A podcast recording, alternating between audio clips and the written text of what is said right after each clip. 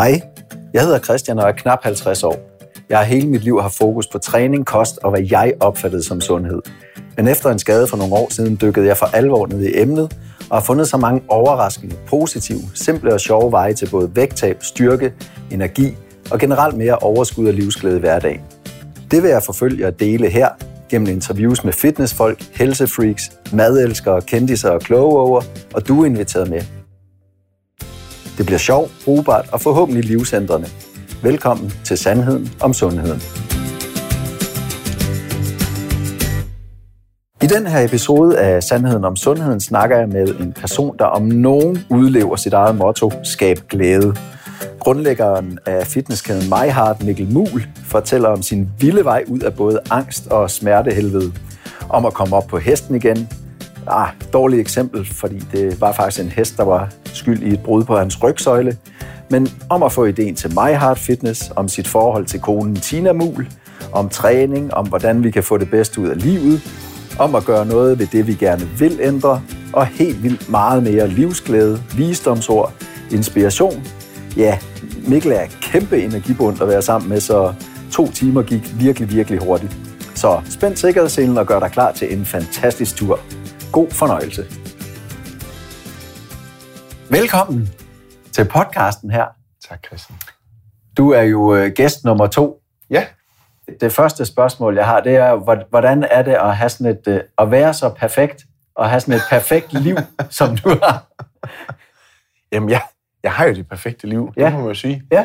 Øhm, I hvert fald, hvis du spørger mig selv, og det har, det har taget mig tid at så komme frem til, at jo lavere jeg sænker barnen, og jo færre forventninger jeg har, jo mere perfekt liv får jeg. Ja, det er jo en god pointe. Ja, der, jeg tror i mange år, der jagtede jeg nogle idealer, der var helt skøre.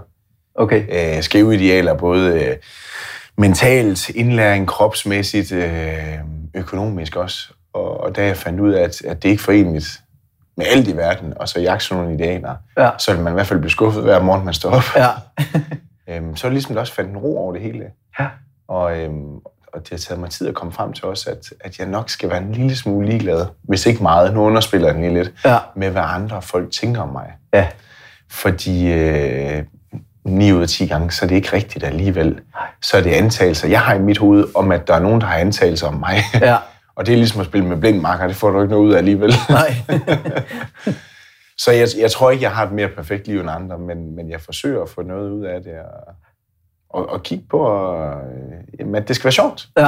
Ikke det hele, men, men meget af det i hvert fald. Jeg kan godt lide, at, at grin og smil, det er, det er en stor del af, af den valuta, jeg i hvert fald har i, i min familie. Ja. Men det er da en god pointe med, altså et eller andet sted, når du siger sænke barn, det, det, det betyder jo ikke, at man, man bare kører ned til et eller andet, Nå, men så er det helt godt nok. men det er da super vigtigt, fordi der er virkelig mange folk, der, der ligesom hele tiden har, har nogle øh, idealer og mål, de vil nå. Og hvis man ligesom skralder det hele væk, så er det jo slet ikke sikkert, at det er det. Altså, ja, det er ikke det, det handler om jo. Nej. I bund og grund er, for, er folk, og er din familie glade, og dine børn smiler og spiser og whatever. Vi kom faktisk til at snakke om i øh, sidste fredag for en uge siden. Øhm, Tina, hun har, min kone, hun har været, hun har været meget ramt af sygdom det sidste år. Og øh, det har naturligvis påvirket os i en eller anden grad. Men vi også snakker om i den her proces, at det er jo vigtigt, at alle det, vi øh, i gåsøjne prædiker og fortæller andre mm. mennesker, at, at øh, prøv at se, hvad du kan få ud af processen i stedet for. Det har vi, det har vi jo selv fået lov til at træne nu. Ja. Øhm, og der snakker vi om sidste fredag, Christian, at, øh, at hele tanken omkring det her med at være syg, jamen hvorfor er det, man, man nogle gange først sætter, sætter pris på sit, sit raske helbred, Mm. når man bliver syg? Ja.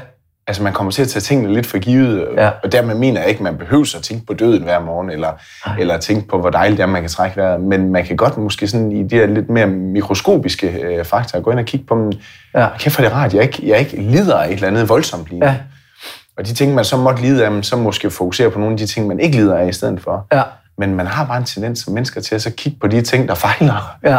Eller det der med, at, at man ikke gør noget ved tingene, før der sker et eller andet radikalt. Og man kan sige, at grunden til, at vi sidder her i dag, det var jo også, at, at øh, jeg rev min biceps af på et tidspunkt. og ligesom først der begyndte at tænke på, om kunne man gøre noget anderledes i Ja. forhold til, Ja. til kost og, og livsstil generelt og sådan noget. Altså, og det er det der med, jamen har du en sten i skoen, så øh, gør noget ved det, eller også så øh, accepterer det. Ja, præcis. Ja.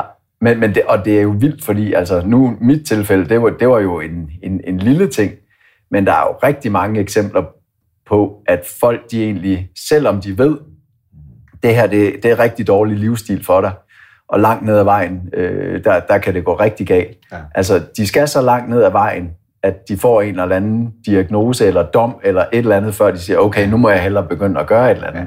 Og det er fordi, vi mennesker, vi kan ikke se langt ud i fremtiden. Nej, og det er svært at forklare os. Altså nogle gange, så kommer man til et foredrag eller et eller andet, hvor man tænker, nu skal jeg også gøre et eller andet. Så har man fået mm. sådan en eller anden gradvis motivation, der måske er lidt øh, øjeblikkelig. Ja.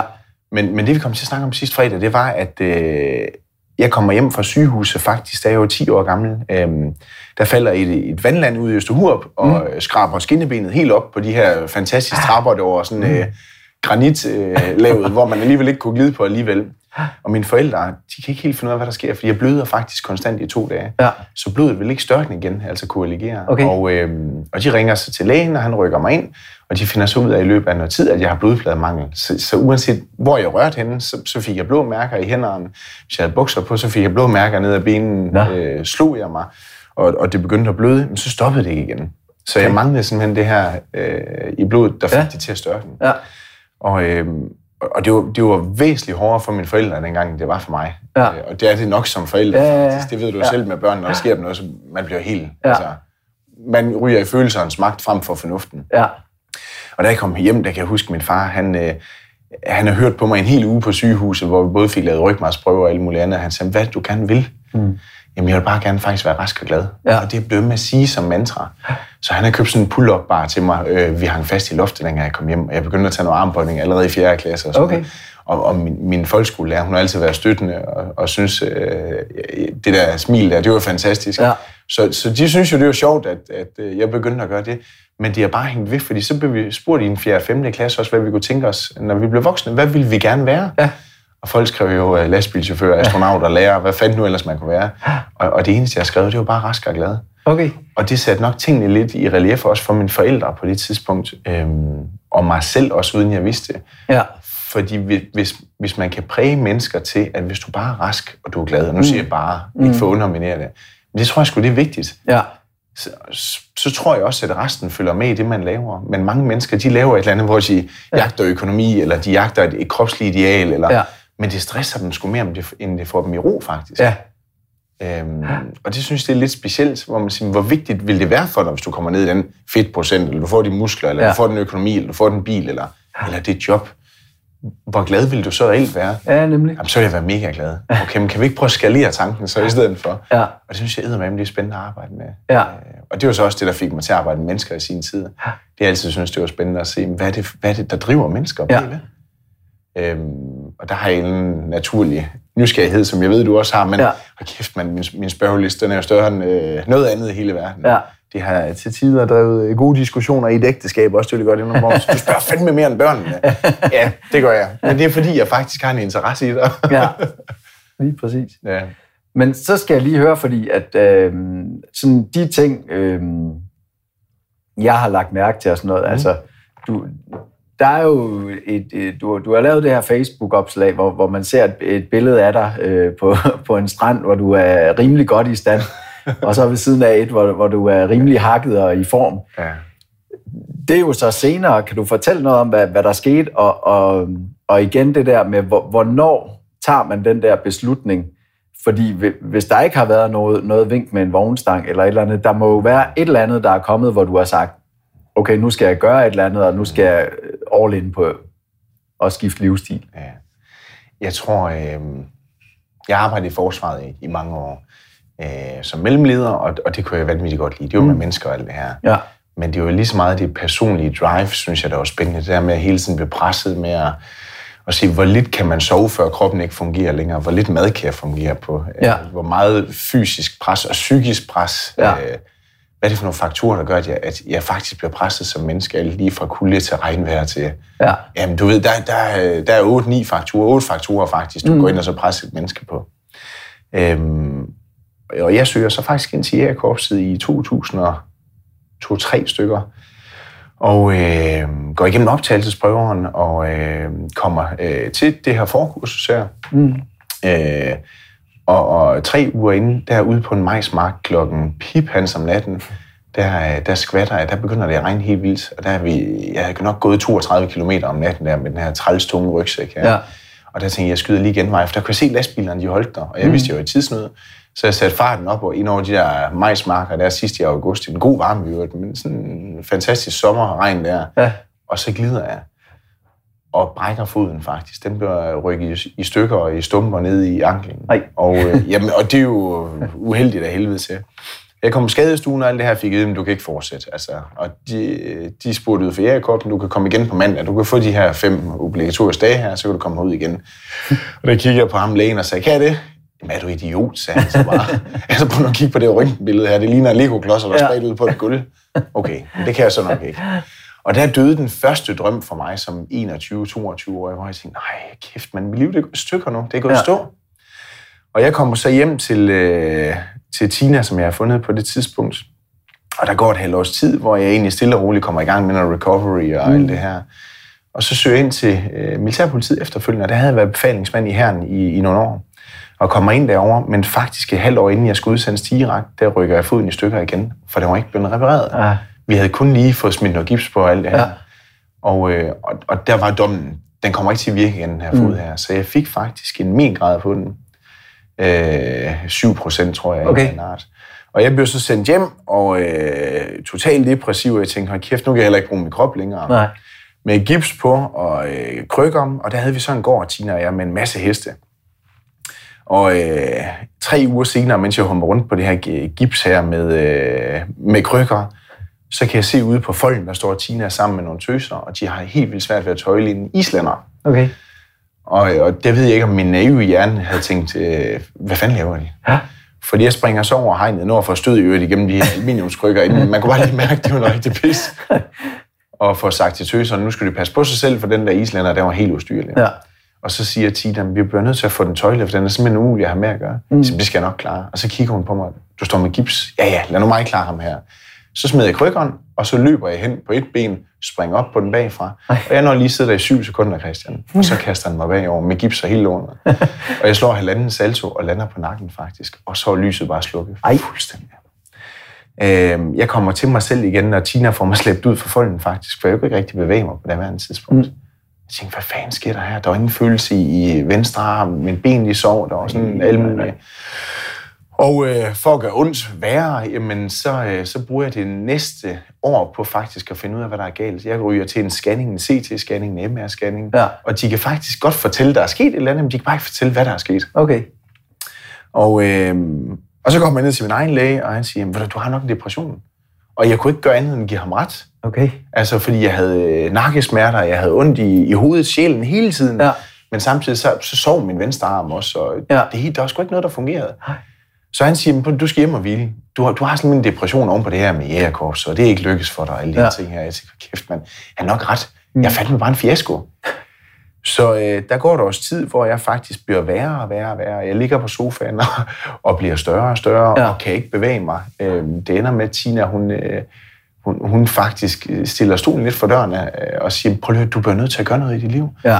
Du, du ligger jo bare her. Altså, det er jo fandme ligesom at komme sammen med en grøntsag. Ja. Det er jo ikke sjovt. Vi har ingen sex, vi har ingen hygge, vi har ingen samvær, vi har ingen grin. Øh, så, så, så hun blev med at præge mig, og så får hun faktisk skubbet mig ned til en lokal kiropraktor, og hun er vildt frisk. Hun siger efter tredje gang, jeg bliver nødt til at sige, at jeg kan sætte dig på plads hver gang, mm. og så kan du gå i to-tre dage, og så kommer du igen. Og Ja. ja. det kan vi blive med at gøre i en evighed, det her. Ja. Ja. Og ved du hvad, du vil være den faste klient. Det vil bare være skide godt for min forretning. Ja. Ja, det er du nok ret i. Det er jo, det er jo skide godt abonnement et eller andet sted. Ja. Og udgangspunkt for en sund økonomi, fra hendes side i hvert fald. Så siger hun, må jeg ikke lige tage et røntgenbillede af den ryg? Fordi jeg har altså en idé om, der er noget galt. Ja, det står i papirerne, der er noget galt. De kan bare ikke finde ud af, hvad der er galt. Mm. Så hun tager et røntgenbillede og siger, du har haft et brud på rygsøjlen. Jeg siger, det, det har de ikke sagt på sygehuset. "Men Det er ikke sikkert, at de har kunne se det. Det er ikke sikkert, at du har kunne fortælle, hvad det var. Nej. Så hun får sendt det ind til lægen, og vi får det scannet igen og finder ud af, at der har været brud brud på rygsøjlen, så, så den har reelt været brækket. Hvis Ja. man sådan, så det er jo givet god mening, det har gjort så ondt, at Ja, ja, jeg har bevæget mig, Ja, ja, ikke at komme ud af sengen om morgenen, Ja. og altså toiletbesøg, det kunne tage tre timer for mig, fordi jeg skulle bruge en time på at tage mig sammen først. Det gjorde bare ondt at komme ud af sengen. Ja. Øhm, så jeg kommer hjem til Tina øhm, med en bus, bus faktisk på et tidspunkt. Vi havde ikke nogen indkomst, vi havde ingenting. Øh, hun havde et arbejde, men jeg havde sgu ingenting, for hvad fanden altså. Og så siger jeg til hende, øh, totalt glad, men havde ondt over Ja. ja. det hele. Vi har fundet ud af, hvad der er galt. Jamen, hvad er der så galt? Jamen, ryggen den har faktisk været brækket, siger jeg så.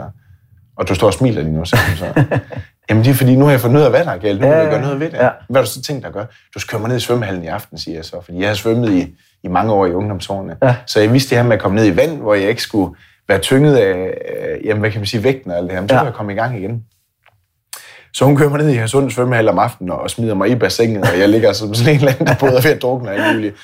130 kilo tung faktisk, Christian. Okay. Og, og, ja, jeg kunne sgu nok godt bære det. Jeg, er- jeg er en, nogen af 80 høj, men det var stadigvæk for mange kilo et eller andet Ja. sted. Øhm, og jeg bruger så mest delen af det næste år på faktisk at svømme igen, og kommer til at svømme 3 og 4 og 5 kilometer faktisk mm. igen tre gange om ugen. Og så kunne jeg mærke, at det her med motion, det gjorde bare noget fantastisk for mig. Ja. Det her med at ligge en fast pace i vandet igen, ligesom da jeg svømmede øh, i de unge år. Ja.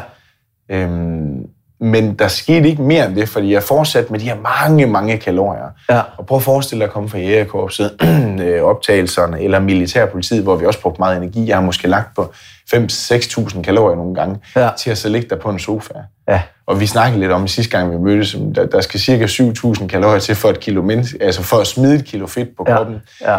Så, så hvis man bare har lagt de 3.000 kalorier i overskud, så skal du to og en halv dag til, så tager du et kilo på. Ja. Det gik sagt med bare stærkt, det Ja. Altså, det var, det var for meget af det gode. Ja. Så, øh, så en eller anden overbevisning om, at der skulle til at ske et eller andet, men jeg havde bare slet ikke, altså jeg troede, jeg havde ramt bunden. Mm. Det havde jeg slet ikke. Øhm, da jeg, mens jeg så var i gang med at svømme og alt det her, lige pludselig så begyndte jeg, øh, jeg havde, i, i de unge år, øh, som 19-årig, der, øh, der kom jeg hjem fra London, hvor jeg arbejdede som bartender. Øh, helt hul i hovedet beslutning, at droppe ud af gymnasiet i 2. G og sige til far, må jeg have fundet Michael, jeg skal være bartender i London. Ja.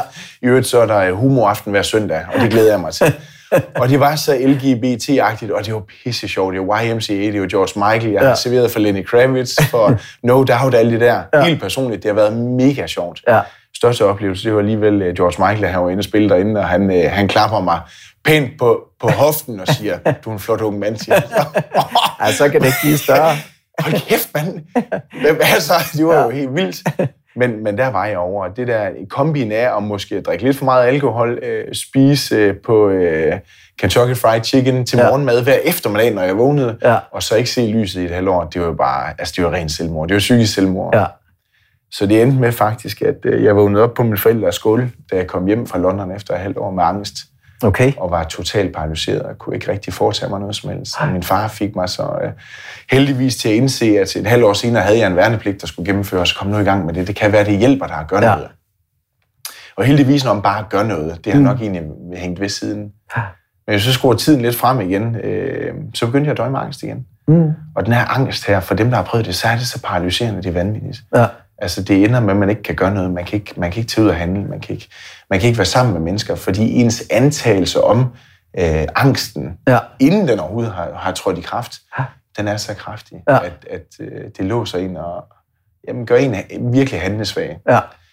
Øhm, så, så, så hele den her kombi var simpelthen så invaliderende, Mm. at øh, jeg var faktisk sikker på på et tidspunkt, at jeg skulle have en førtidspension. Ja. Og nu kan jeg sidde og grine af det i dag. Ja. Men, men jeg var så langt ude på et tidspunkt, at jeg tænkte, der er sgu ikke noget liv for mig. Mm. Og jeg kan huske, at jeg sidder på vores toilet op på første etagen på den her gård på et tidspunkt, og, og råber Tina op klokken halv fem om morgenen med ondt i kroppen. Den her ryg her, der har haft et brud øh, og et fuldt angstanfald. Og, øh, og der galopperede hjertet bare afsted. Ja. Samtidig med, at, at den her ryg her, den havde låst sig i hele den her periode, så finder jeg ud af, at oven i den her, det her brud her, så har jeg fået det, der hedder et facetlighedssyndrom. Mm. Og det er simpelthen nerveren, der, der ikke er beskadiget, men, men de er klemt om Ja. rygsøjlen af. Ja. Og når det sidder lige ude for brystkassen, så de her nerver her, de går over til brystkassen, og så en gang imellem, så giver de sådan en jav, hvor man tænker, det kunne lige så godt have været en kniv. Ja. Så jeg troede, jeg var ved at få et hjertestop Ja. ja. med 130 kilo i bagagen. Og, øh, og noget, et blodtryk, der var helt forfærdeligt. Ja. Altså, det var jo øh, det var på den anden side af et godt lottotal. Ja. øhm, så jeg kalder på hende om morgenen og siger, jeg skal dø nu. Mm. Og jeg sad med det svedt, og jeg gennemsvedte en t-shirt, og hun kommer ud på toilettet og får sparket døren op og siger, hvad siger du? Jeg skal dø nu, farvel min elskede. Okay, okay, du mener ikke lige, det er drama- dramatisk nok, det her, siger hun så. Nej, men jeg skal dø, jeg kan mærke det. Ja. Det er simpelthen mine sidste minutter, jeg har at leve i. Ja. Og så, så Tina er så lige så nøgtern og irriterende, som hun kan være, så siger hun, jamen skal vi ikke ringe til alarmcentralen så? Jo, det kan vi godt, sagde jeg så. Og så ringer hun op til alarmcentralen 112, og jeg, jeg siger, giv mig den her telefon der, jeg skal nok fortælle jer, hvad jeg dø. Og for hende så har det bare været sådan en farse. Altså helt ude af proportioner.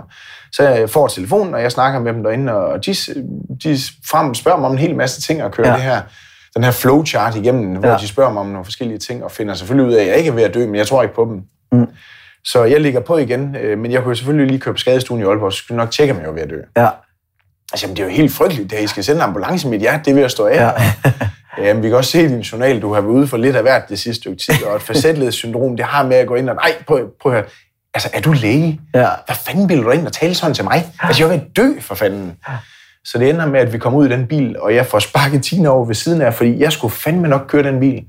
Jeg siger, prøv lige efter, er du ikke ved at dø? Jo, ja. Jeg er da ved at dø, men jeg skal nok køre den bil. Jeg er bedre chauffør, end du er. Og nogensinde bliver jeg jo. oh, og hun har bare tænkt, hold kæft, Jesus Christ, mand. Altså, ja. Det jo ikke blive dummere, Christian. Og på det tidspunkt, der, der forstod jeg faktisk ikke helt, hvorfor hun havde børn med mig. Men hun må have set et eller andet inde bag ja. alt det her. Altså, det, var, det var så dramatisk det hele, og vi kom op på det her... Øh, op på sygehus, og samtidig med, at jeg fløj ind ad døren og løb stærkere end øh, noget andet menneske nogensinde har gjort. Altså, det var Usain Bolt, der blev slået på 100 meter. Ja. Så kommer vi ind på skadestuen, og ham lægen, han kunne, altså, han, det var krampegrin. Altså, jeg blev så gal på ham. Han kunne slet ikke tage mig seriøst. Han var helt smadret af grin op. Okay. det der, det er slet ikke fagligt, det du gør lige nu. Nej, jeg bliver nødt til at sige til dig, vi har set dig så mange gange det sidste år. Ja. Altså, hvis jeg ikke vidste bedre, så troede du var hypokonder. Ja. Nej, men jeg er bare igennem en svær proces i mit liv, og nu ligger jeg her på dødslaget, altså godt, stop, så, ja. altså, prøv, prøv at stop for helvede, du er ikke ved at dø. Altså, altså jeg havde fået sagt for, farvel til alle, og skrevet en takketale, og det her i hovedet. Det var helt tåbeligt. Da vi kommer hjem derfra, Christian, der kunne jeg godt mærke, shit, jeg bliver sgu nødt til at gøre et eller andet med mit liv. Altså, ja. Det virker ikke, det her. Øhm, og der får vi så børn, øh, og der ryger man ind i en eller anden ny fase i sit liv, når man bliver forældre. Ja. Fordi hvis jeg troede, det var hårdt, alt det, jeg lige har fortalt om, så hvis man tager de samme scenarier, og så lægger et barn ind ved siden af, ja. jamen så, jeg ved ikke, om du har faktoren på det, men jeg tror, det vil være gang 100. Ja. Øh, nu er jeg til et netværksmøde den anden dag, hvor der blev spurgt om at være forældre frem og tilbage og alle de her ting her. Ja. Om, man ikke bare, om man ikke bare kan skematisere det der med at få børn. Altså var det ikke meget lettere at bare sætte tingene i schema? og der sidder et hav af, af fædre og sidder og klør sig selv lidt i baghovedet og siger, skal vi fortælle ham sandheden, ja. eller skal vi bare holde vores kæft? Ja. Øh, og heldigvis, så blev der kom en sindssygt god diskussion ud af det. Ja. Men man kan ikke bare skematisere det med at være forældre. Det er jo simpelthen ligesom at være kaospilot i sit eget liv. Ja, ja, ja. Altså, det er jo ren brændslukning. Ja. Øh, som forældre, der kunne man lige pludselig forstå, at Donald Trump han havde jordet en hel regering, og de her private eller personlige rådgivere her, de er gået ned med stress fra en ende af. Ja. Altså, det er ligesom at være forældre. det er jo, det er jo, det er helt sindssygt. Ja, det er næsten lige meget, hvor godt forberedt man er. Så er der i hvert fald altid et eller andet, man ikke lige er forberedt på. jeg havde grint sådan i forsvaret med ledelse af alt det her af Murphys lov. Altså alt, der kan ske, vil ske. Ja. Det er faktisk sådan, at det jo man sagde i mange år, det der, vil, det, der kan gå galt, vil gå galt, men det er jo ikke sådan, den skrevet. Det er alt det, der, alt det, der kan ske, det vil ske. Ja. Men hold kæft med børn. Ja, det sker bare. Ja. Spørger, ah, hvor galt kan det gå med en Nutella og sådan en kniv? Ja. Et helt hvidt køkken kan jo ikke smøre ind. Så meget Nutella er der i den bøtte, men det kan det så godt alligevel. Nå, men det, det er meget vildt, fordi det, så har der virkelig været, hvad skal man sige, så har du fået dit vink med en vognstang, ja. øh, og ligesom øh, været der, hvor, hvor du tænkte, om, så må jeg gøre et eller andet. Og det er da egentlig, det, det er jo en meget øh, komprimeret historie. Der er der sket virkelig meget, meget hurtigt. Jamen ja, det er det, og nu springer vi lidt rundt i det, altså knap så kronologisk. Vi er ude og holde nogle foredrag, Tina og jeg, også om, omkring alt det her, og, og der skal ligesom en forhistorie til for at lave en indsigt i mennesker. Ja. Øh, fordi vi fortalte jer bare, som du startede med, ja. så, så fantastisk provokerende at sige, du har jo det perfekte ja. liv. ja, det har du også, Christian. Ja. og det ved man godt, der er ikke nogen, der har det perfekte liv Nej. i hele verden. Øhm, men, men det, der var specielt, det var, at jeg har været ramt af angst tre voldsomme gange i mit liv. Mm. Øh, tredje gang var så faktisk, da vi har fået vores barn i en flyver på vej hjem fra øh, Okay, det fra, skulle også lige fra øh, være dramatisk. Jamen, det var det, fordi jeg havde ikke fået smidt kiloen på det tidspunkt. Jeg havde ikke fået gjort noget. Jeg havde ikke fået gjort noget ved mig selv på det tidspunkt. Jeg, jeg havde ikke indset, hvad det var. Nej. Men jeg gik ind og lavede førstehjælp for mig selv hele tiden, der gjorde, at såret så bare sprang op ugen efter igen. Ja.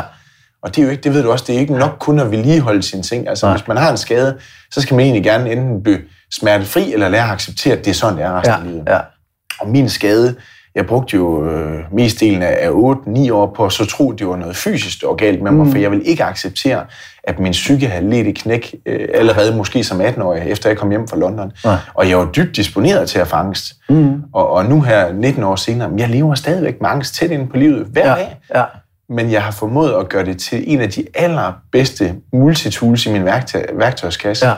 Fordi jeg var sikker på, at det faktisk var et handicap for mig i 10 år, hvad jeg skyde på. Mm.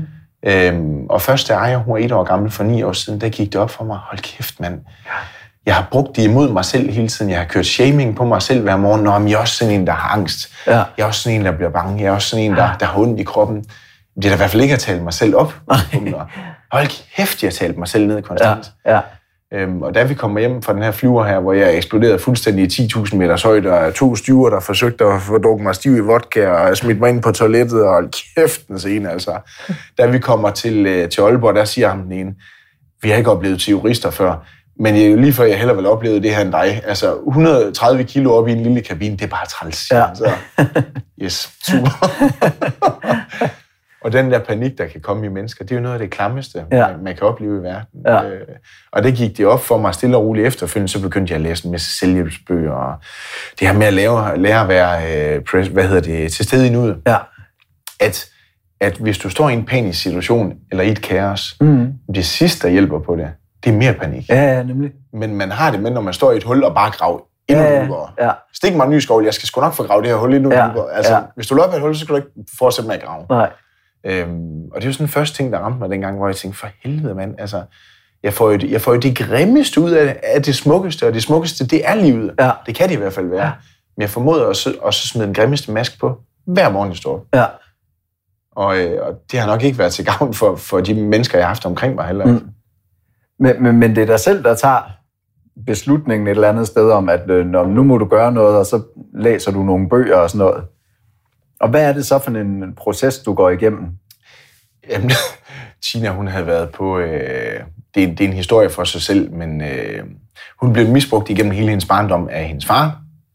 Og, øh, og, og hun har været hurtigere på aftrækkeren, jeg har. Jeg vil sige, hvis man kigger sådan helt hvad kan man sige, øh, belastningsmæssigt, så hun været ramt 100.000 gange hårdere, end jeg nogensinde har været. Mm. Jeg kommer fra en frugtplantage med to brødre og perfekt far og mor, et fantastisk kærlighedsforhold med de her to brødre og min far og mor, og smukke blomster ud i den her kirsebær og jamen det var rent angiala, Christian. Ja. Det var jo fandme brødren løvehjerte, det kunne ja. blive og der var ingen drager her. Altså. og så møder jeg Tina, der er blevet misbrugt af hendes far, ja.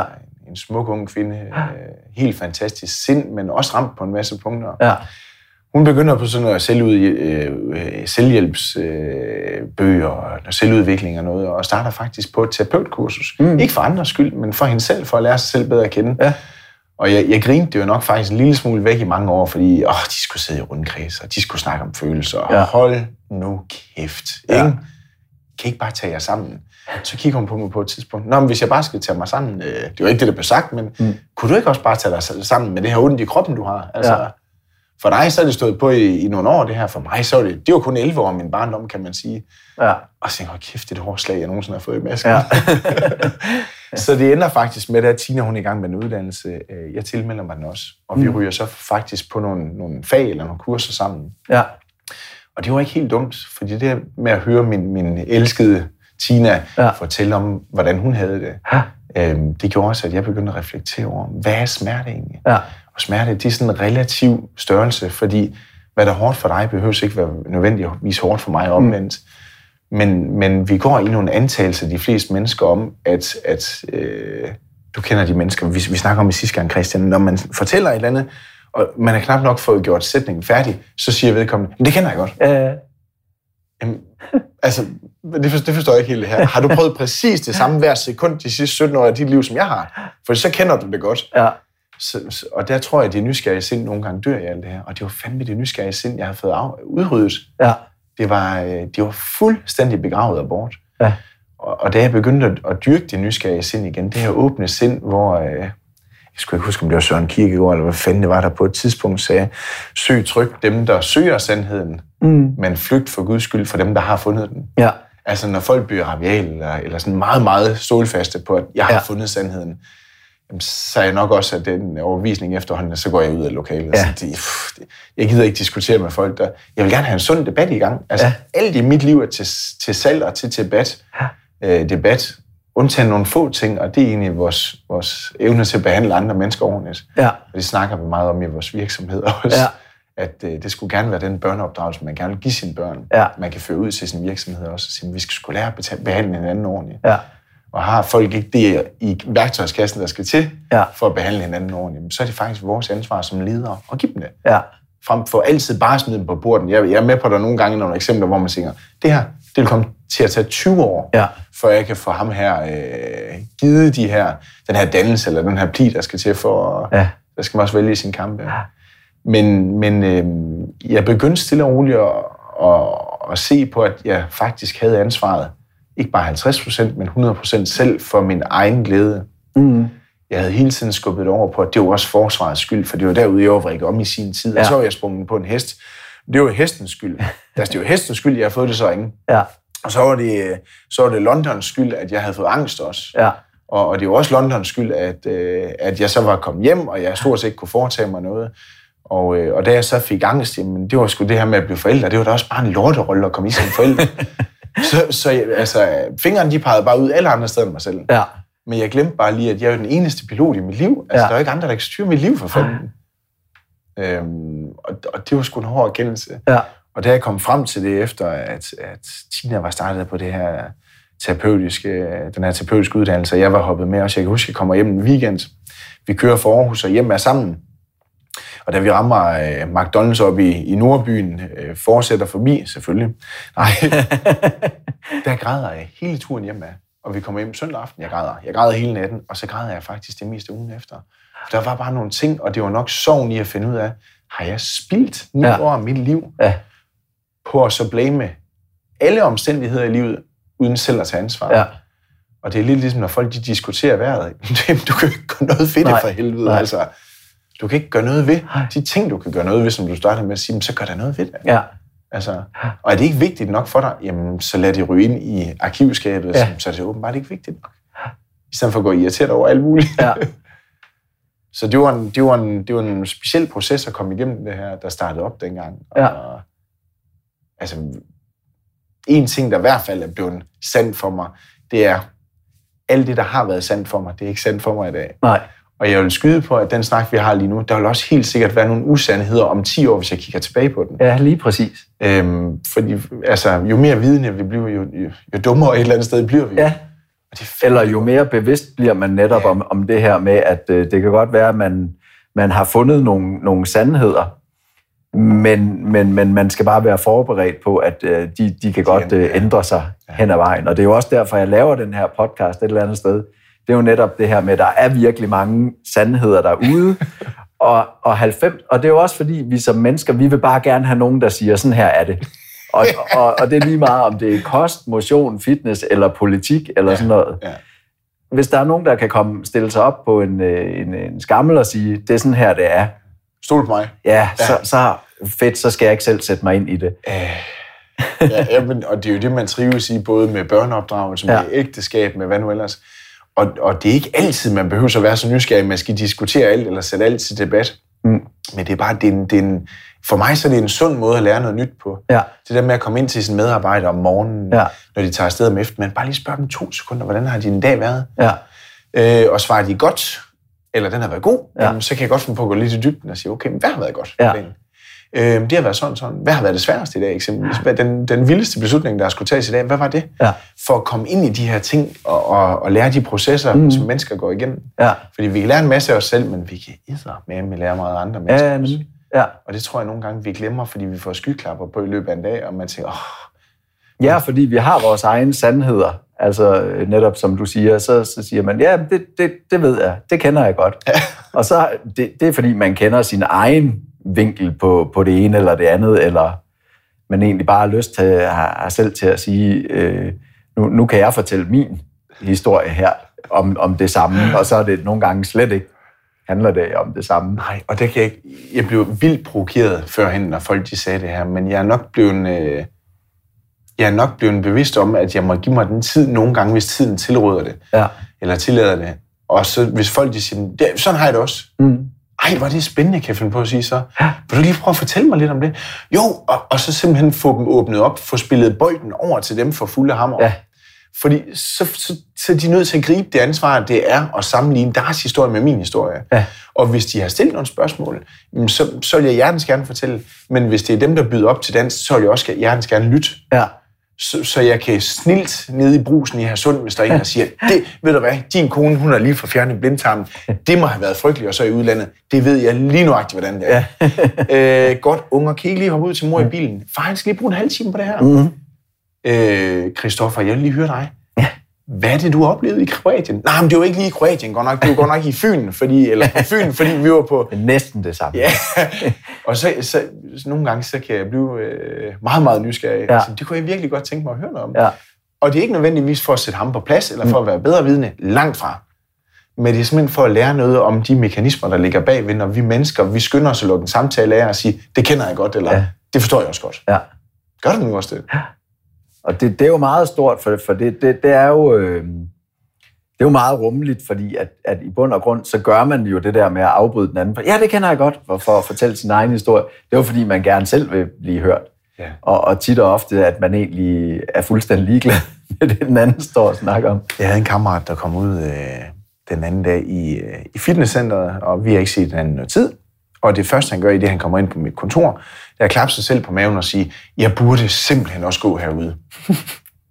Det er en god selverkendelse. Og så har han spillet bold over til mig. Sådan, hvis rent ubevidst, så spiller han bolden over til mig der. Ja. Og så forventer han, står ventende og kigger på, at jeg skal sige et eller andet. Og det kunne være, øh, ja, øh, det burde du også, eller øh, nå, øh, burde du det, eller øh, hvorfor siger du det?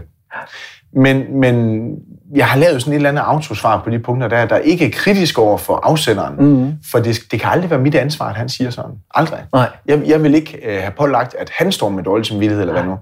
Så jeg siger, hvad er årsagen til, at du siger sådan? Ja. Og bum, så vil bolden skudt tilbage i masken på ham, og så sætter han sig ned, og så begynder han at fortælle. Og siger, det er simpelthen så lækkert, at du fortæller det her. For jeg synes, det er enormt spændende. Ja. Og jeg tror ikke, du selv har hørt dig selv sige det her før. Der er da aldrig nogen, der har spurgt mig om, hvad årsagen var til, at jeg klapper mig på maven og siger sådan, siger han så. Nej. Nej, men jeg er nødt til at spørge dig. Ja. Fordi du, du, du forventer, at jeg nikker og siger, ah, det er ikke så slemt, eller Ja. altså, hvad er det, jeg skal sige? Uanset hvad jeg siger, så er det ligesom, når ens kone hun kommer og siger, ser jeg tyk ud i den kjole her? Ja. Du kan ikke svare rigtigt. Nej. Du kan ikke svare rigtigt, altså. Øh, ja, nej, øh, Ja. det ved jeg ikke, altså. Og hvis, og hvis du havde sagt til ham, at øh, ja, altså hvis du ligesom kun giver ham ret, så ville han jo komme med næste, hvor han siger, men jeg har desværre bare ikke øh, tid Og til det at træne. lige nuagtigt Ja. den, der kom. Ja. Fordi han forsøgte at dodge udenom, jamen jeg har ikke tid. Så siger jeg, prøv lige, at- hvis vi leger, at tid det er ikke noget issue. Ja. For tid kan aldrig være et issue. Ja. Det handler om prioriteringer. Ja. Og det er sådan en af de få mikrosandheder, jeg har i mit liv også. Når folk siger, at jeg har ikke tid, det passer ikke. Nej. Det er en prioriteringssans i stedet for. Ja. At du hellere vil være sammen med dine børn, eller din kone, eller lave dit job, eller få sovet 10 timer om natten, eller hvad mm. nu ellers. Det, det, det er op til dig. Så kan man snakke om sunde eller usunde prioriteringer. Men det er 100% op til dig at prioritere, hvad du bruger de 24 timer til, Ja, du har fået. ja, Jamen, det er en meget, meget firkantet måde at stille tingene op på. Ja, det er det nemlig. Men det er også en meget firkantet måde at så sige, jeg har ikke tid. ja, Du spørger om noget ultra, ultra komplekst, men du vil gerne have et simpelt ja-nej svar på det. Det igen. kan ikke lade sig gøre. Nej. Altså, Men, men, og, men, men det er jo igen det der, det, det er jo sådan, vi er indrettet, og, og vi afsøger jo. Vi vil jo helst bare bekræfte sig, kunne man, jeg kommer med den her problematik, kunne jeg få et svar, som samtidig øh, gør, at, at jeg ikke behøver at forholde mig til alle de her andre ting. Hvis jeg sådan kunne få, altså hvis du kan give mig en eller anden løsning, hvor jeg ikke skal gøre noget, øh, hvor jeg ikke skal bruge noget tid på det, og, og så videre, ja, du ved selv, hvad det kræver. så, så tror jeg faktisk, at, øh, at jeg er med på den. Og, og, men- omvendt, det er jo også derfor, man, man rent faktisk har øh, et, et kæmpe potentiale, øh, hvis vi nu snakker fitness, fordi der er så mange derude, der vil have den hurtige løsning, Ja. og der bliver jo skubbet både øh, sundhedsprodukter og tilbud og sådan noget ud, der lige præcis til gode ser den der målgruppe. Kæft, mand, det er... Jeg vemmes ved branchen nogle gange, det er Ja. jeg nødt til at sige. Og øh, i 2011 fik jeg en eller anden hjernedød idé, fordi jeg gik op i det andet motionscenter, som er i Hersund. Der gik jeg selv, fordi der har jeg meldt mig ind efterfølgende efter forsvaret og alle de her ting her. Mm. Og med 130 kilo, så skyndte jeg mig derop søndag eftermiddag, hvor der vidste jeg, at der ikke var nogen mennesker, og så stillede jeg mig på en cross-trainer i en time. Ja, Og så kunne jeg med min øh, muskelmasse og vægt og alt det her, så kunne jeg forbrænde mellem 800 og 1100 kalorier, alt efter hvor meget gas jeg gav den. Ja. Og det er, jo, det, er jo, det er jo det fede ved at veje over 100 kilo, så forbrænder du altså også noget mere, end Ja. hvis jeg har stået på 45 kilo, ikke Ja. gjort så meget. øhm, og så kom jeg hjem, og så spiste jeg 1100 kalorier igen. Så man kan sige, det var... Og jeg lå ikke rigtig... Pulsen var ikke voldsomt deroppe. Nej. Det var den selvfølgelig, men, men, men jeg havde bare ikke forstået det. Nej. Og mens jeg gik derop, der, der fik jeg kigget på alle de her mennesker her, for jeg, jeg var jo fast inventar på den cross-trainer. Ja, ja. På trods af, at jeg undervist i forsvaret i øh, det, man kaldte cross-training førhen, og Ja. ja. kæft, øh, distanceløb og øh, sprint og øh, in- intervalløb og, og marstræning og alt muligt andet, Christian. Ja. Jeg har brugt så meget tid på at undervise som idrætsbefalingsmand i forsvaret. Ja. Og hvor fanden ender jeg? Jeg ender på en skide cross-trainer. og bare forbrænder kalorier, Ja. for så at gå hjem og tage dem på igen. Ja. Ja. Men jeg stod fast i det motionscenter størstedelen af et år, i indgangspartiet, og bare stod og kiggede på folk kom ind, kom ud, øh, klædt om, hvad for noget tøj de tog på, ja. hvad deres dialoger var i centret. Jeg kunne bare være CCTV 100% op i hjørnet. Ja. Og det var lidt fedt, fordi jeg kom hjem til Tina og siger, jeg har ikke luret alle mennesker i hele verden, men hold kæft, jeg har set nogle mønstre det sidste år. Ja. Og der var jeg, der var jeg færdig med den her øh, øh, terapeutuddannelse, så, så jeg synes jo også, selvom jeg, jeg, jeg brugte det på mig selv, så har jeg også haft lidt klienter i, i ny og næ dengang. Men det er jo enormt men, øh, spændende at så se menneskers mønstre, Ja. se deres adfærd. Hvorfor ændres folks adfærd, når de støder sammen med mennesker? Ja. Hvorfor ændrer deres adfærd, når de går ind til en speciel opgave? Hvorfor det er opgavens karakter ændrer deres adfærd? Ja. Du ved selv, man kan tage afsted om morgenen og tænke, i dag, jeg skyder alt i røven. Ja. jeg, jeg kommer til at vinde i dag. Og så rammer man den øh, rigtige eller forkert, om man vil kollega, eller får et telefonopkald. Nu er du selvstændig også. Du ved, Ja. man, man, man, det er 10 linjer, der kan gøre, at man bliver slagtet en Ja. mandag morgen. Man tænker, hold kæft, man, den gejst, jeg havde for 10 sekunder siden, Ja. den er bare død nu. Ja. Jeg har lyst til at køre hjem, og så har jeg lyst til at ligge under dynen, Ja. og jeg gider ikke længere. Jeg går fra min kone, og mine børn de bliver også fyret på nem idé, og jeg gider, altså, det er bare ikke sjovt længere. Nej. Øhm, og det synes jeg vil være spændende at se, hvad er det for nogle mekani, øh, altså mekaniske ting, der ligger bagved, at, at man ændrer adfærden, når man støder ind i mennesker. Ja. Øhm, og jeg, ikke nødvendigvis adfærdsdesign, man skulle kigge på, men vi kom til at snakke om det her med et fitnesscenter, og så brugte jeg et års tid efterfølgende på at, at kigge på, kunne vi lave et fitnesscenter, der til gode så det gode menneske i stedet for? Ja. Jeg lavede et slogan, der, der sagde, skab mere glæde. Ja. Og det, det, på nogle punkter var det så fluffy, jeg tænkte, hold nu kæft. Du kan ikke engang lave en vision eller en mission eller nogle grundteser ud fra det. Det var bare sådan, skab mere glæde. Ja. Hvordan gør vi det så? Nej, det er ikke så vigtigt. Men vi skal i hvert fald smile til mennesker, de kommer ind, når Ja. de kommer ind. Vi skal lade dem blive set og hørt. De skal anerkendes nogle gange ved bare lige en enkelt øh, kropsberøring på skulderen sige, Ja. ja. fedt, du er her igen, eller en high five. Øhm, der skal også de rigtige mennesker til. Det har jeg ikke altid haft med i puljen. Mm. Og, og det man så kigget på hen ad vejen. Jeg vil have skabt et rigtig godt hold nu, synes jeg. Ja. Det har så også taget otte år, Ja, kan man sige. ja. Øhm, men det tog sgu tid at komme frem til det her med, hvad det så, vi vil. Og da jeg præsenterede ideen for Tina, der var, øh, der var vi jo begge to i gang med selvudvikling også, så det er Ja. man nok resten af livet, tror jeg. Ja. Øh, men der, hun var, hold nu kæft, din idiot, sagde hun så. Helt ærligt, du tror, du kan ændre, ændre hele jordklodens øh, sundhedstanke øh, tanke ved at så gå ind og så ændre et individ? Jamen, det tror jeg faktisk godt, jeg kan. Ja. Et godt udgangspunkt i hvert fald. Ja, det var fandme godt nok vildt. Det var lige før, det var sådan en, øh, en øh, religiøs leder Ja. sekt øh, ting. Men Men, men jeg skal lige høre, hvor, hvor var du der i din egen transformation et eller andet sted? Fordi Jamen, det, ja. det, det, det er vel der, altså det der med, at man lige pludselig selv får åbnet sine øjne, ja, så er det jo netop der, man har lyst til at råbe det ud til alle, og, og virkelig skal passe på, fordi at igen, som du selv siger, der er ikke noget værre end dem, der har Ej. fundet sandheden, øh, fordi så skal alle andre øh, have den serveret. presset ned over I hovedet. skal prøve det samme som Ja. mig. I skal bare gøre det, jeg gjorde. Hvis ikke jeg havde taget den terapeutuddannelse, så tror jeg godt, jeg kunne sige, at det kunne, i hvert fald potentielt kunne være gået grueligt galt. Mm. Men dernede, der brugte vi meget tid på at snakke om individ. Og snakke om, at alle mennesker er lige, men der er ingen mennesker, der er ens. Og det har man sagt i forsvaret i mange år også, at man så ikke har praktiseret det. Det er, hvad det er. Ja, Alle er ens, og alle er lige færdige. Ja. Videre. det er nemmere. Ja, ja, det er 10 gange lettere massebehandling. Altså, Ja. det, er jo, det er jo nuancerne, der forsvinder. Ja. Men der, der brugte vi sgu lang tid, Christian, på at snakke om, hvad, hvorfor er det, der ikke er to klienter, der skal behandles ens? Mm. Hvorfor er det, man virkelig skal bruge tid på at lytte, lave gensvar, alle de her ting her? Ja. Så, så jeg vidste også, at for hver enkelt individ, der måtte komme ind ad den her dør til mit nye fitnesscenter, så er der ingen, der skal have samme behandling. Mm.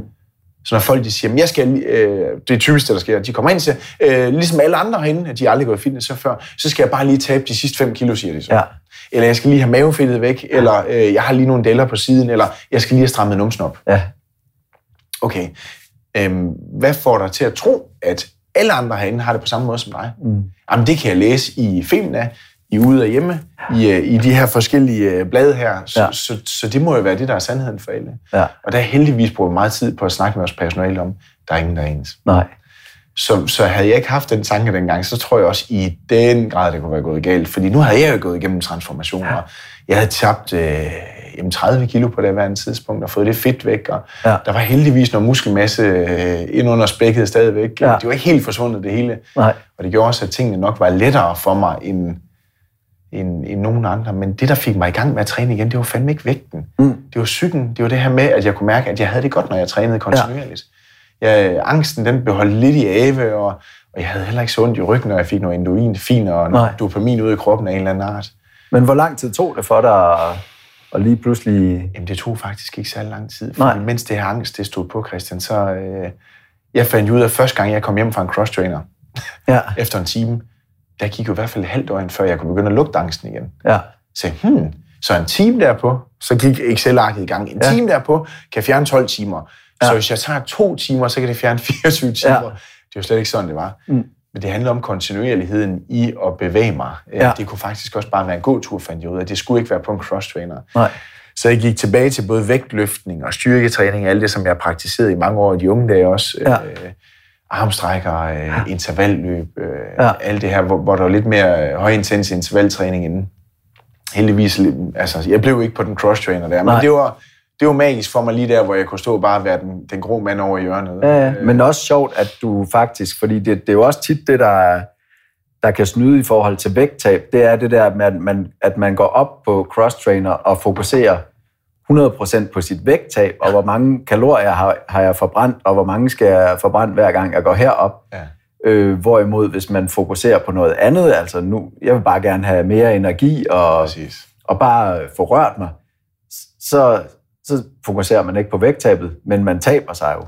Og prøv at høre, nu er jeg ude og holde foredrag i, i foråret, hvor vi kommer til at snakke om lige nuagtig vægttab. Og det gør næsten- ondt i sjælen at fortælle. Et, fordi jeg er fitnesscenter ejer. To, fordi vi har en helvedes masse cross-trainere til at stå. Ja. Men så gør det bare ondt at fortælle, ved I hvad, jeg tabte faktisk ikke et eneste kilo stort set på den cross-trainer her. Nej. Det var da jeg kom tilbage til styrketræning. Det var da jeg begyndte at gøre det, der faktisk gjorde mig glad. Mhm. Og styrketræning, intervalløb. Noget, jeg synes, der var sjovt Ja. frem for bare at stå og lave en, en, en hvad kan man sige, en monolog, øh, ja. det hedder en monoton bevægelse hele vejen igennem. Ja. Det virkede sgu ikke for mig. Nej. Det var i hvert fald ikke der, jeg var gladere. Nej. Det kunne holde angsten lidt ude, men, men det var slet ikke det, der virkede. Nej. Men Så gjorde du noget med kost og sådan noget i det der? Eller fordi jeg, du... jeg skar ned på kalorien, men det, Ja. ja. det, det kommer, nu vil jeg ikke sige for alle, men det kommer tit og ofte, øh, det kommer tit og ofte for mange mennesker helt automatisk, når de går i gang med at dyrke motion. Mm. Fordi vi udskiller nogle forskellige øh, glædestoffer selvfølgelig, mm. når vi har lavet noget motion i kroppen. Og, og når de glædestoffer skyder til, så er der noget, øh, nu skyder jeg rigtig hårdt ind, så er der mm. noget anerkendelse, noget selvværd, der stiger stille og roligt. Ikke nødvendigvis på grund af motionen, mm. men fordi vi har handlet på noget, Ja. vi havde tænkt på i lang tid. Ja. Så den udløsning, man får i godsøjen mm. ved at gå ind og handle på noget, man har tænkt over i lang tid. Ja. De fleste mennesker kan sætte sig ind i, man har tænkt over i tre uger, nu skal man også have ryddet op Mm. Så får man endelig taget sig sammen og får ryddet op. Og Ja. den, den tilfredsstillelse, der er efter man har fået ryddet op, Ja. den er simpelthen gigantisk. Ja. Så hvis man nogle gange øh, kan sætte lidt mere handling på nogle mm. af de tanker, man har, og lære at være mere selektiv i den første proces, og så skyde de tanker ud, man tænker, jeg skal også have gjort sådan, jeg skal også have gjort sådan, Ja. og man skal også have gjort sådan. Folk, de har så mange lister i hovedet, de Ja. har så mange notes til at ligge derinde. Ja. Og til sidst, så kan man ikke holde flere bolde i luften. Du har 10-15 sædler, i, Ja. du skal have styr på inde i hovedet hele tiden. Det er der ingen mennesker, der kan. Nej. Det er jo ligesom at skal lave navnerunde, hvor der hvor hver tredje sekund bliver sat en ny person i rundkreds, Ja. du skal holde styr på. Hvad hedder han så? Ja.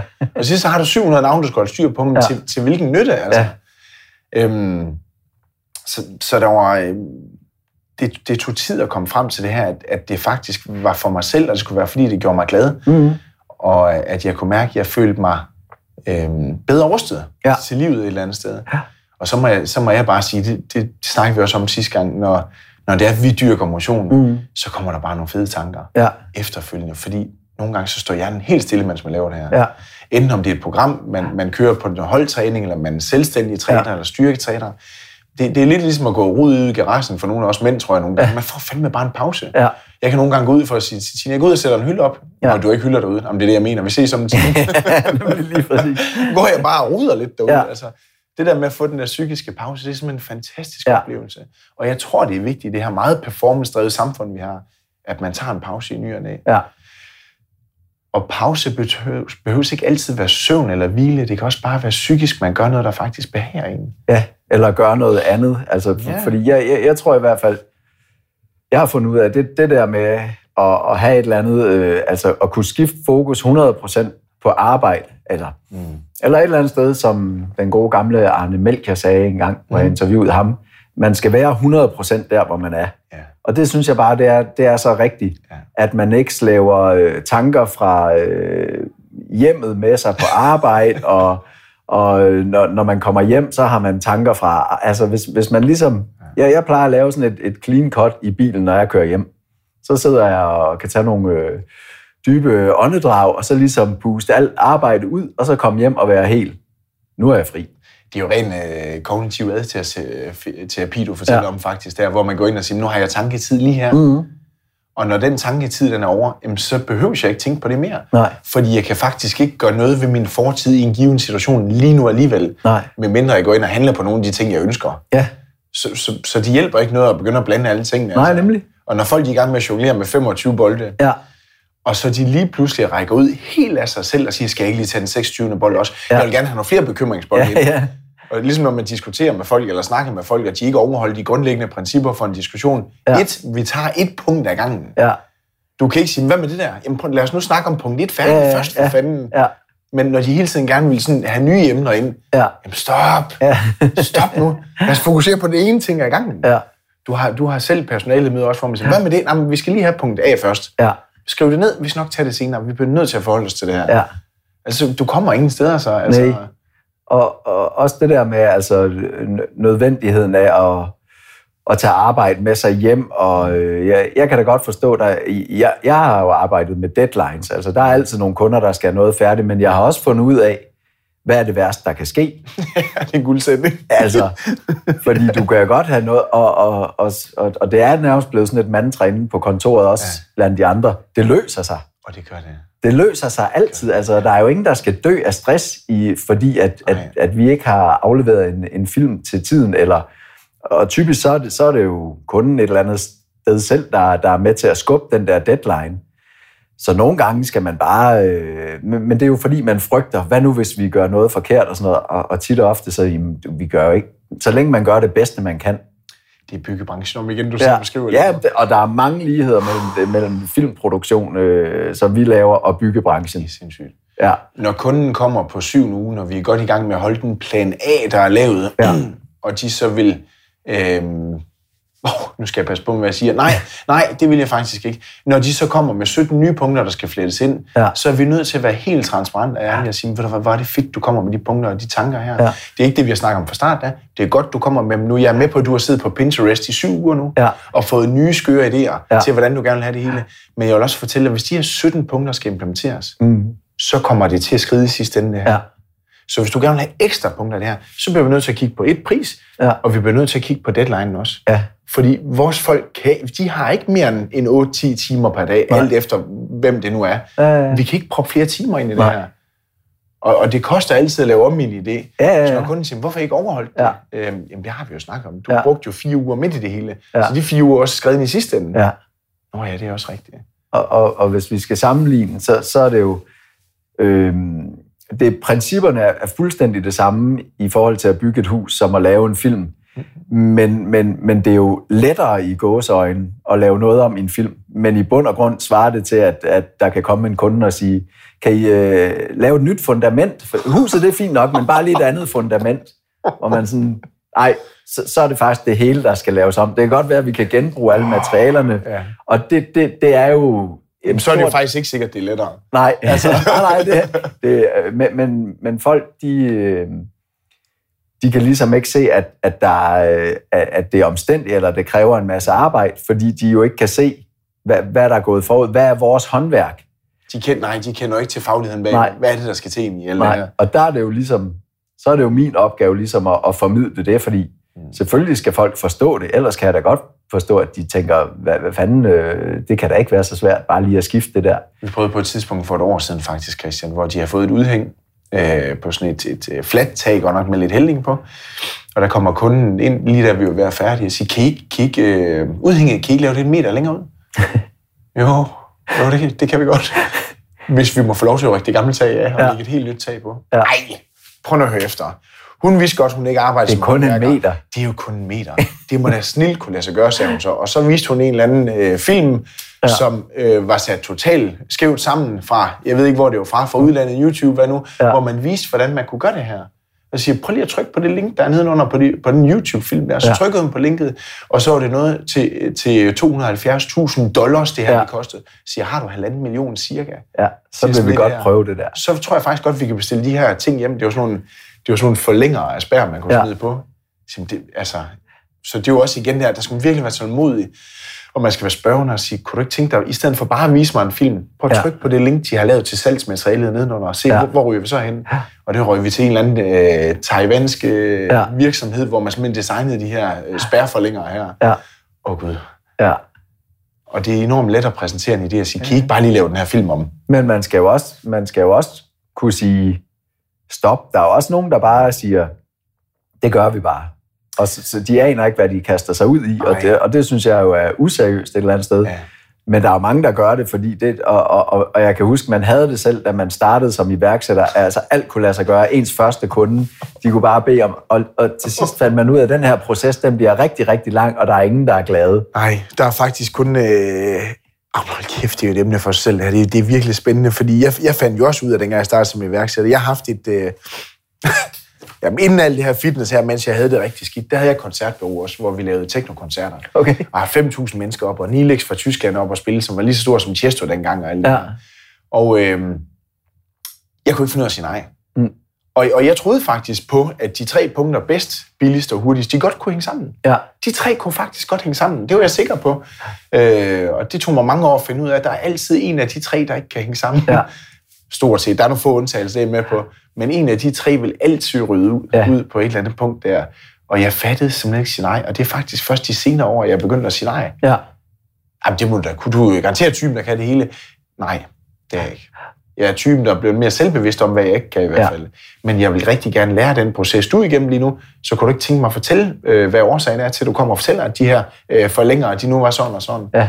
Så, så der, det, men det kræver nogle gange, som du siger, lige lidt tålmodighed og empati, at man sætter sig ned og siger, okay, det brænder over alt omkring os lige nu. Jeg vil gerne lytte til, hvad du har at sige Ja. ja. alligevel. I stedet for nogle gange bare at bruge den appelform, der hedder autoritet, og sige, jeg ved bedre end dig, for det er mig, der har det her. Ja, men der, og, der, og der kan man sige, altså en, en ting, jeg ved, det er jo det der med, og det er jeg også begyndt at kunne sige til kunderne direkte, øhm, fordi man kan jo også føle sig sådan, nå, øh, hvorfor kan det ikke lade sig gøre sådan noget? Men hvis man ligesom kan forklare, prøv at høre, vi, vi laver det her hver dag, og, og lige præcis det her, det er der rigtig mange kunder, der kan komme tilbage og sige, så vi har prøvet det her tusind gange, og jeg ved, hvad der kommer til at ske, hvis vi går den vej. Og så kan folk godt begynde at sige, nå ja, det er måske rigtigt nok. Øhm, Det er en erfaringsappel, og det er simpelthen genialt, når man siger det. ja, Men det kræver, at man også har tålmodighed at forklare kunden, lige præcis. det er faktisk flot, du kommer og siger det. Det har vi oplevet før. Ja. For så skaber man nysgerrighed ved kunden. Ja. Øh, og det, der skete dengang, det var faktisk, at det hele brændte op i helvede. Kan du forstå det? Hello. Jeg bryder lige ind og stopper podcasten her. Der er gået et stykke tid nu, og øh, vi bliver jo simpelthen bare ved med at snakke og snakke, så jeg hakker den lige over cirka midt på her, og så laver jeg en del 2, hvor vi øh, fortsætter snakken. Håber, du har følt dig underholdt og inspireret indtil videre, og at vi høres ved igen i næste afsnit.